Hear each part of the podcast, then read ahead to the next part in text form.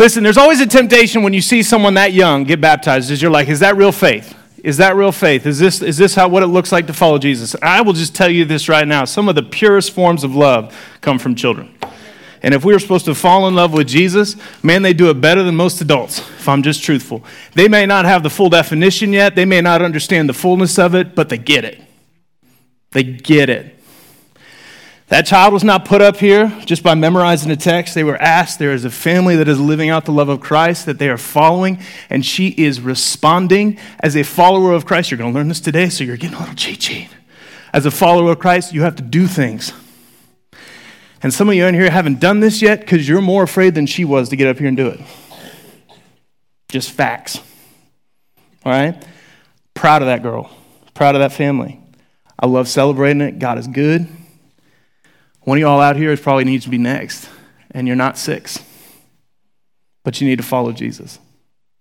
That's worth celebrating if we do nothing else today, all right? Kingdom just got a little bigger. God's got a smile on his face, and they are singing up in heaven. It's awesome. So, let's get it started, right? Oh, man, I'm pumped. Hey, we're in a series. Uh, this is actually the conclusion. So, if you've missed the other three weeks, uh, I am sorry, but you're, you're going to get the end. Um, sometimes that can be cool, you know. Sometimes you come in and you're like, man, the ending's action packed and it's going to be fun to watch. And sometimes you might get a little confused to how we got there uh, or what, what happened before. Um, I'll, I'll, put you at ease and tell you that uh, today's going to be pretty simple. Today's going to be something I think that you don't have to have been here the other three weeks to get it, but I think if you would, and if you missed any of the last three weeks, I'd encourage you to go back and listen to them because this is uh, our five year plan as a church. It's to get healthy in these four areas. It's not everything that we're going to do, but this is something that we're aiming for as a church. And so we've kind of just talked through these. Now, discipleship, of course, incorporates, incorporates, incorporates, can't even say that word. It, it, it, has everything else in it, right? Let's just say that. And relationships uh, and, and parenting, we hit the last two weeks, and I've loved kind of just wading into those a little bit. I always feel like when I talk about parenting, I'm like right in the middle of the game, and I'm probably at the end of the game is when I'll recall some of the things that I wish I did. But I also know there's a lot of things that I got right. And I loved one of the people that came up afterwards last week, and I said, you know, you used to be a parent. And they're like, you never never stop being a parent. I'm like, you're right. I'm sorry. I, I said that. You're right. You never stop being a parent. Doesn't matter if your kid's 55 or 5, you're always going to be the parent. And I get that. We talked about how to do that well last week to lead away from a wayward child, which is the heart of God, is what you want as a child that has the heart of God, not wayward in his heart. So today we get to talk about money. And uh, the whole hush of the crowd, and half the people wants to leave, and half the people, that's why you never wanted to come to church. And I get it. I get it. I really do. Um, if I can be truthful, though, right off the get go, um, and this is kind of, uh, it's always a difficult thing for me to say, not because I don't think you need to hear it, not because I don't think it's something that's worthy of talking about, but because I'm convicted in my own heart when I teach this stuff, too. Um, money is the easiest way that you will not submit to Christ. In your lifetime, the resources you have, um, particularly, I don't say it's just this, but particularly men really struggle with letting go of money. And I don't just mean giving it to the church, I mean submitting the idea that your security, your value, and your worth comes from something other than what you have or what you've earned or what someone says you're worth. So I know when I, when I bring this topic up and we talk about getting healthy in it, I want you to know the heart of what I'm going to talk about today is that. And it's not just for men, it's for everybody. I want you to recognize that this is an area that will not be healthy until you have laid it at the feet of Jesus. Until you have laid it at the feet of Jesus. So today we're going to talk about giving. And we're going to talk about giving in a very direct and intentional way. And if you've been around Kingsway for a long time, or if you've been around Kingsway for the last few years, you'll know that uh, we don't pass the offering trays. We are not you know, people that are going to try to get you to give that quiet money, not the loud money, all right, or try to go after you. if you don't know what that means, you've never been at a church that's asked that before. Um, we're not a church that right now is suffering in any way, and we're not. I'm not talking about giving because our budget's not being met, or the bills aren't being paid, or that's why the lights are off right now. Um, you know, it's nothing like that. Um, it is much more we're going to be healthy. Uh, I want you to know that if you're going to talk about submitting to Christ, uh, giving is the gateway. Giving is the first step. So, um, that being said, today's journey is going to be from trying to get you to understand how we are naturally in America 1.0 givers, but we need to be 2.0 givers. Okay? We need to be 2.0 givers, not 1.0 givers. So you're going to ask the question, what does that come from? And I have to tell you that what I'm talking about today and the format that I'm talking about it, I, I heard this just taught in such a fantastic way back in November. So I'm taking some of this terminology and I'm, I'm using it because it is so powerfully clarifying for me and I hopefully for you. So what is a 1.0 giver? Giving 1.0 looks like this. It's giving directly to help immediately. And, and you, you and I are, let's just be real, we live in a culture where, man, uh, the koalas start dying and the, we just start giving. I mean, let's just be real, right? Like everybody just starts going, we got to save the wildlife, we got to save whatever. And we see the fire and we go after it and we want to put it out.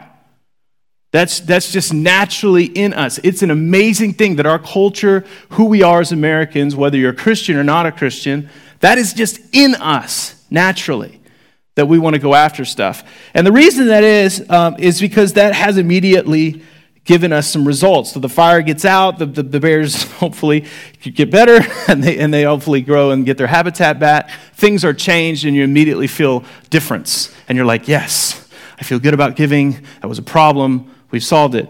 But I will just tell you this flat out um, planned giving makes spontaneous giving possible.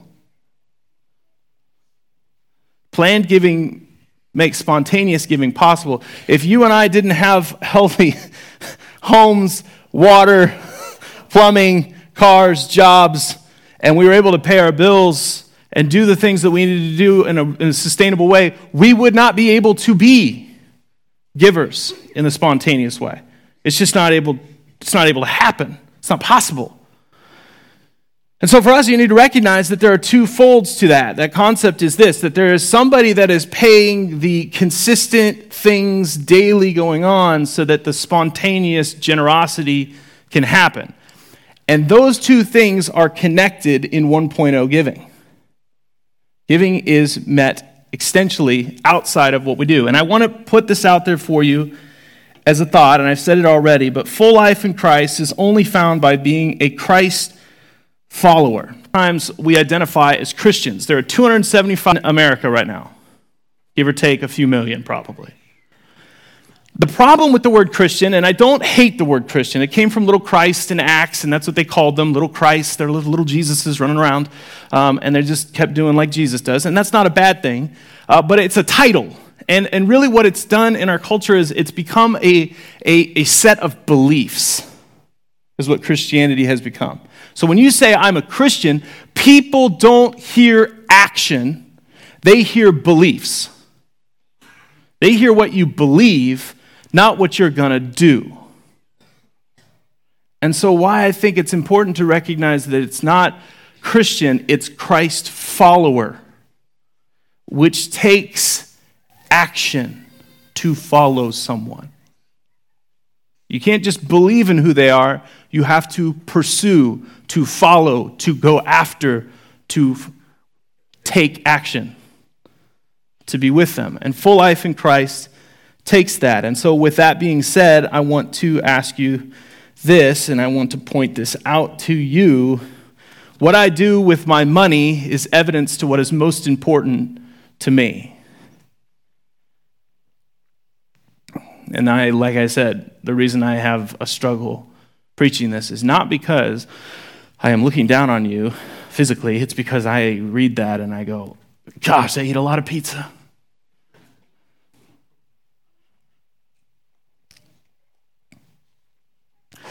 And if you take that and you turn it into what it should be for you is what you do with your money is evidence in what's most important to you. And here's the crazy thing money cuts to the truth faster than anything. In fact, don't follow your mouth, follow the money. No matter what I say with my mouth, my money tells the truth. You can say you think this is important. You can say you, you love this, you value this, But I will tell you this right now we took your bank account, took your list of receipts, and we put it up next to what you say is valuable. We will know the truth. We'll know the truth. The Bible, and Jesus said this in the simplest of ways, and most of you know this verse, but it is so incredibly powerfully true still, thousands of years later, with people that had almost nothing, who were living meal to meal, owned very little, were owned by another country, literally hostilely taken over by Rome, had no vote, had no future in the sense of anything they could control and Jesus says this For where your treasure is, there your heart will be also. What you treasure is what your heart desires. Where your money goes is where your heart is.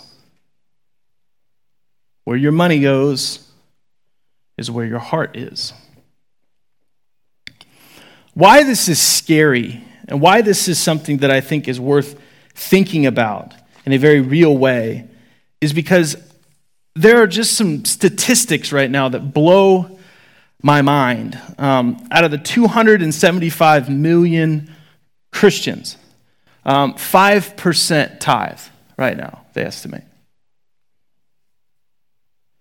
5%. And that to me is like, holy smokes, okay, that's, that's super crazy, right? And for some of you, like, all right, I know the debate, let's not be real. I'm, I'm not up here ignorantly saying like everybody needs to tithe. I get that, that's from Leviticus. It is old school law brought into the new covenant. Some of you look at me and you go, we're not under that law anymore, we're under a new covenant. I get that. I will just tell you, every commentator I read, every New Testament scholar that I read tells me this if we're not under that covenant, we're under the new one, and the new one is way more generous than the old one. It's not less. And so, if you're going to go that route and you're going to pretend like the 10% is so much, just know the new one says all. All. So be careful. Now, here's what's crazy about that 275 million people that only 5% tithing. They estimate, the article that I was reading, the estimate of 275 million just started tithing, you would get 180 to 100, 160, 180 billion dollars of revenue that you could use. They say you could get rid of uh, world hunger with 25 million. You could get rid of clean water or have everyone have uh, clean water for about 10 billion. Uh, you have $1 billion could prevent about half of the world's dying children with preventable things almost immediately. And you'd have roughly between like 110 to 115 billion left over for missions and moving the, the gospel forward. And when I read stuff like that, I get why people don't like Christians. But I don't want to just be a Christian. I want to be a Christ follower. So, how did we get here? How do we read that kind of stuff and go, how did we, how did we do such a poor job of understanding that, that money is a form of faith? That money is an opportunity daily for faith.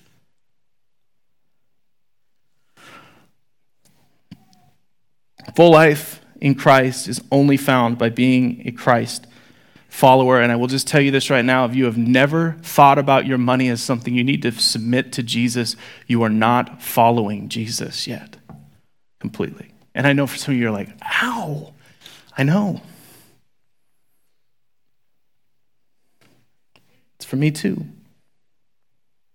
Now, here's the reason, and here's why we got there. You ready? This is what just tricked us into our culture, into this, this place that we have so much, you guys. We have so much here and I'm guilty of it too. We prefer, we prefer intervention over prevention.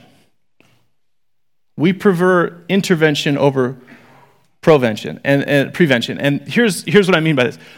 If I go to the doctor and my back hurts, which may have may not have happened last October, all right, and I ask for a pill, or I ask for a shot, or I ask for a golden remedy because I'm in pain, and he tells me I should eat better and stretch.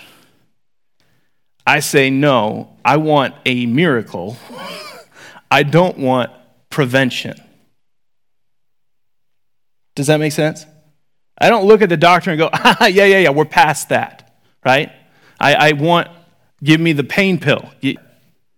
Don't tell me to stop eating pizza. I just told you I already like it. I can't stop.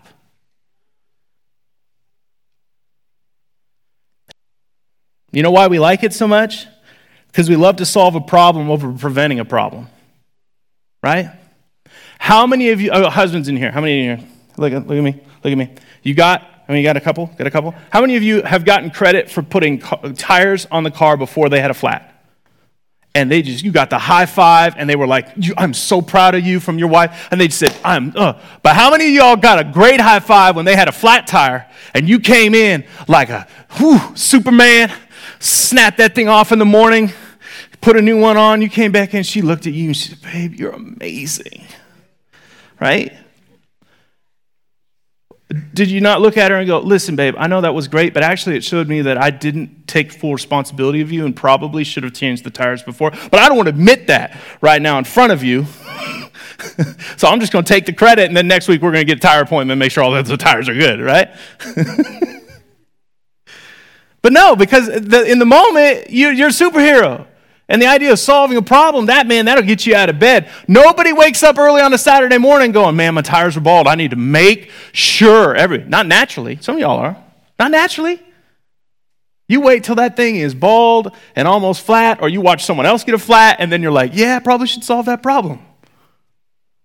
It's just not naturally in us. And, and there's a reason for that. Look at this intervention is emotional, and the results are immediate. Intervention is emotional and the results are immediate. I mean, it just happens immediately, right? You're like, oh yeah, I can get in there. I can change the world. I can make things right. I can solve this problem. And it's emotional, and everybody's like, yeah, we're going to do this together. And then the results, you change something. Something is fixed, something works. But the problem is, prevention is neither of those things, but it's superior. It's not emotional when you do it. Like, no one is going, amazing job. You changed the oil before the, oil, the engine seized up. You know, like, no one's clapping you out of the super lube. Nobody's going, oh, Josh, look at that hero. And the results, you're like, maybe it worked, maybe it didn't. I know some in here, you're like, I will never change the oil. That is a, that is a total flab. That is not true. You don't need to change oil. Just add oil to it. The engine's made for that. Right? Right? Preach it. I know I was going to get at least one of y'all. Right? And here's the thing I get that. I get it. I get why it's something that I, I like cleaning something, right? Not preventing messes. If I had to walk around and, and follow my kids and prevent messes all day, it's a full time job. You just can't do it. But here's the trick, you guys systematic giving to a lovely, a loving and healthy church is preventative. Consistent, systematic giving to a loving and healthy church is preventative. It's preventative. We have made or reached the budget that we have proposed every year at this church that I've been here to without it, and it's been amazing. And I want to thank you right up front. We have people that give here and give faithfully. I have some data in front of me, no names, just data. It's 65 different individual donors this last year give four or more times out of 100. 65% of people in here gave four or more times. Now, here's, here's what's tricky about that.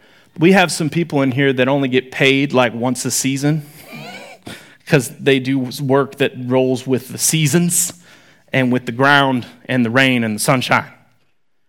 This isn't New York City or even Springfield where we live paycheck to paycheck and you're making first payments with it. So it's tricky with our data. But what that does tell me is that 66 people this last year chose to, to, to engage in faith prevention giving here, which is awesome. That's way above average if you take that at a national level. But what scares me about that data is that some of you in here, You didn't need to give just four times. You need to give faithfully first. You need to give faithfully first. Prevention, preventional giving. And I want to point out to you why the church is a place that's worth provincially giving first in faith. I'd love to tell you stories, and I could. I could tell you lots of stories how this church has intervened. I can tell you tons of stories on how this church has intervened in other people's lives. Uh, we have, you guys, we have a full children's ministry. We have amazing things that are going on Wednesday nights with our middle school and high school students. We have young adults that are in life stage, critical life stage decisions that are being made for their future. We have adults that are in marriages that have young people that are in the throes of whatever conflict or issues or struggles can come up. We have people that are later in life that have more resources and more opportunities to influence with their legacy than ever before. And I can tell you, I have seen story after story story after story of disciples helping other disciples and people positioned well in volunteer positions and staff positions, and with nobody that's just an acquaintance that they know step in and do amazing, amazing things in the midst of heartache, brokenness, sickness, debt, and trouble. And I've, I've heard those stories, and they're amazing.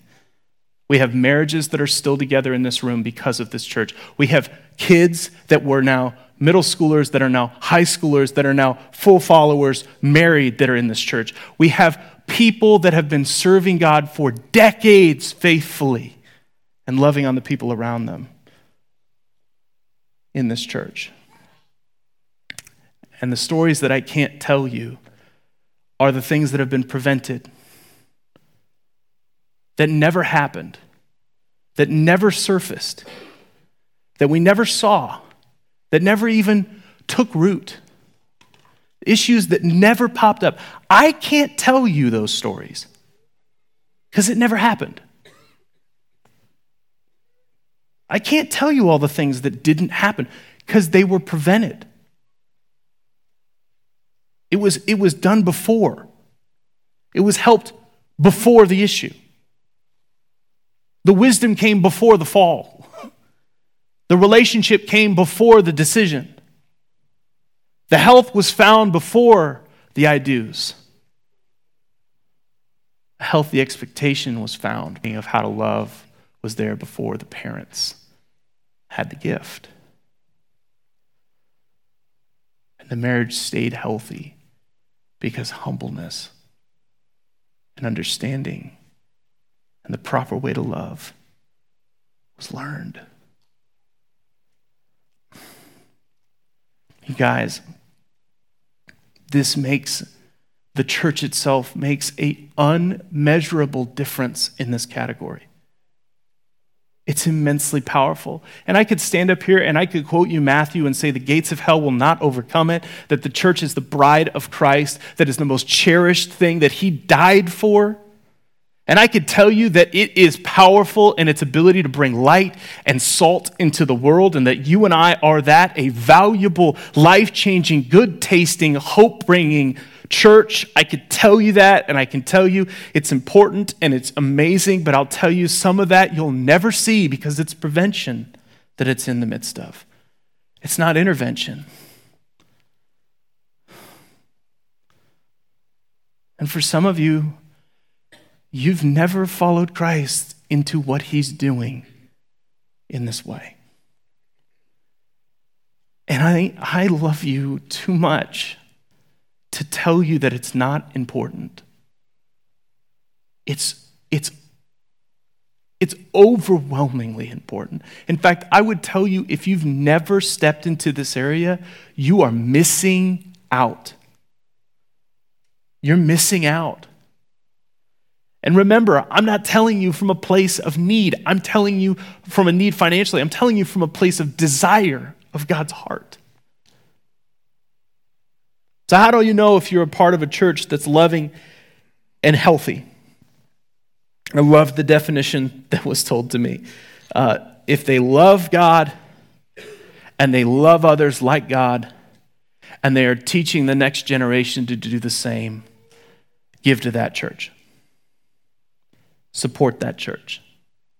They are doing the mission of God. They are absolutely on par with what God would want. Now, no church is perfect. No church is perfect. But if this church is a place that you've attended, you found yourself coming in, and you have seen what God has been up to, you have even experienced some intervention, but you're maybe not even, or you've been missing, miscalculating the prevention, I would tell you we are trying desperately to love God, to teach each other how to love each other like Him, and we are trying to invest in the next generation as much as possible. Full life Prevention is better than intervention. So 2.0 giving is give first in faith. Give first in faith. It won't be emotional, other than maybe a little bit of sadness sometimes. They can be real. It won't immediately show its results. It's not like you're going to get a printout of like some statistical analysis of where your money went and how it exactly it won't happen. It's neither of those things. It's faith. Like the wind moves, like God works, it is not always in the seen places that we will get to see the full results. But it's give first, save, and live. It's give first, save, then live. If you do this and you choose to take this challenge, this is what it needs to look like. When you receive a check, when you receive payment, you put aside a percentage, a decided amount, and you give it immediately. Don't think about what else it could go to. Don't think about how you could leverage it. Don't think about your retirement. Don't think about your security. Don't think about other things. You decide a percentage, a amount, and you give it first. That is where faith is born in your finances for the first time, you'll have experienced something that most of us in here haven't experienced since we were a small child. We will put ourselves in the hands of God and we will say, I need and I will ask for your help. I believe and trust in your salvation and your work. And this is a small percentage, a small amount of my representation of full surrender. It's my faith. When you do this consistently, and then, and then the housing market crashes, and then one of them needs to go to college, two of them needs to go to college, car breaks. We all pray when that happens, regardless if we gave or not. Just be real, right? But those of us that have given, those are the moments where we get to stand with confidence, stand with peace, stand in a different form, not saying we're outside of the grace of God or that His mercy is there, but we can stand knowing that we have never believed that our circumstances have determined our faith. We have never believed that the end of the month is the best time to see God's faithfulness. We have believed the first of the month, before the problem ends, before the storm leaves, before everything is fixed, before He comes back, that the tomb is empty, that He is faithful, that He is real, and that He can be trusted way beyond any momentary financial struggle and you've proven it consistently that His prevention and His work has done the work, made the difference in your life. And what would have been a stumbling block and a doubt and a hardship becomes an encouragement, a trusting moment, a faith filled moment.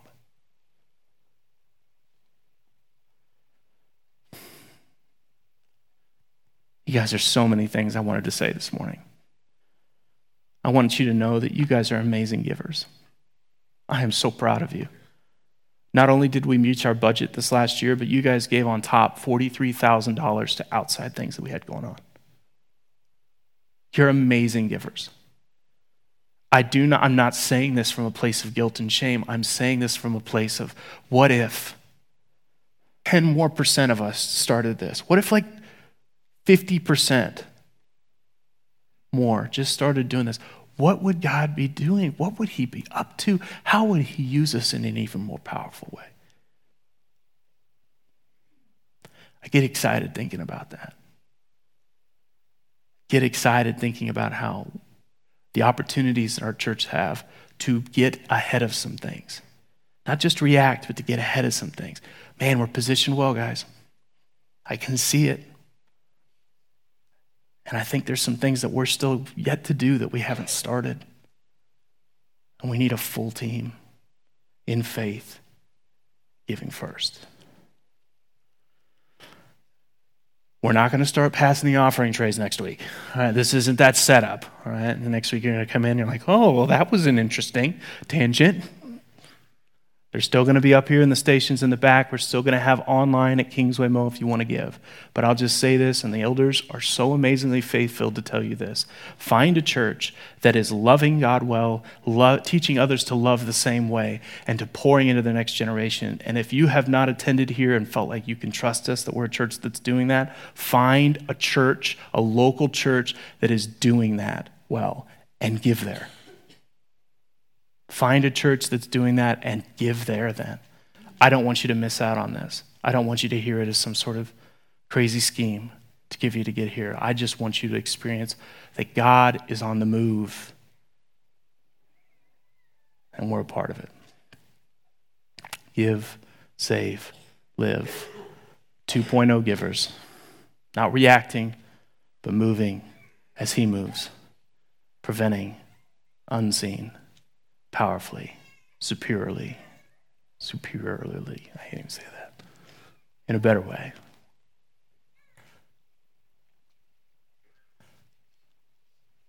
Full life is found. Follower of Christ and giving first in faith.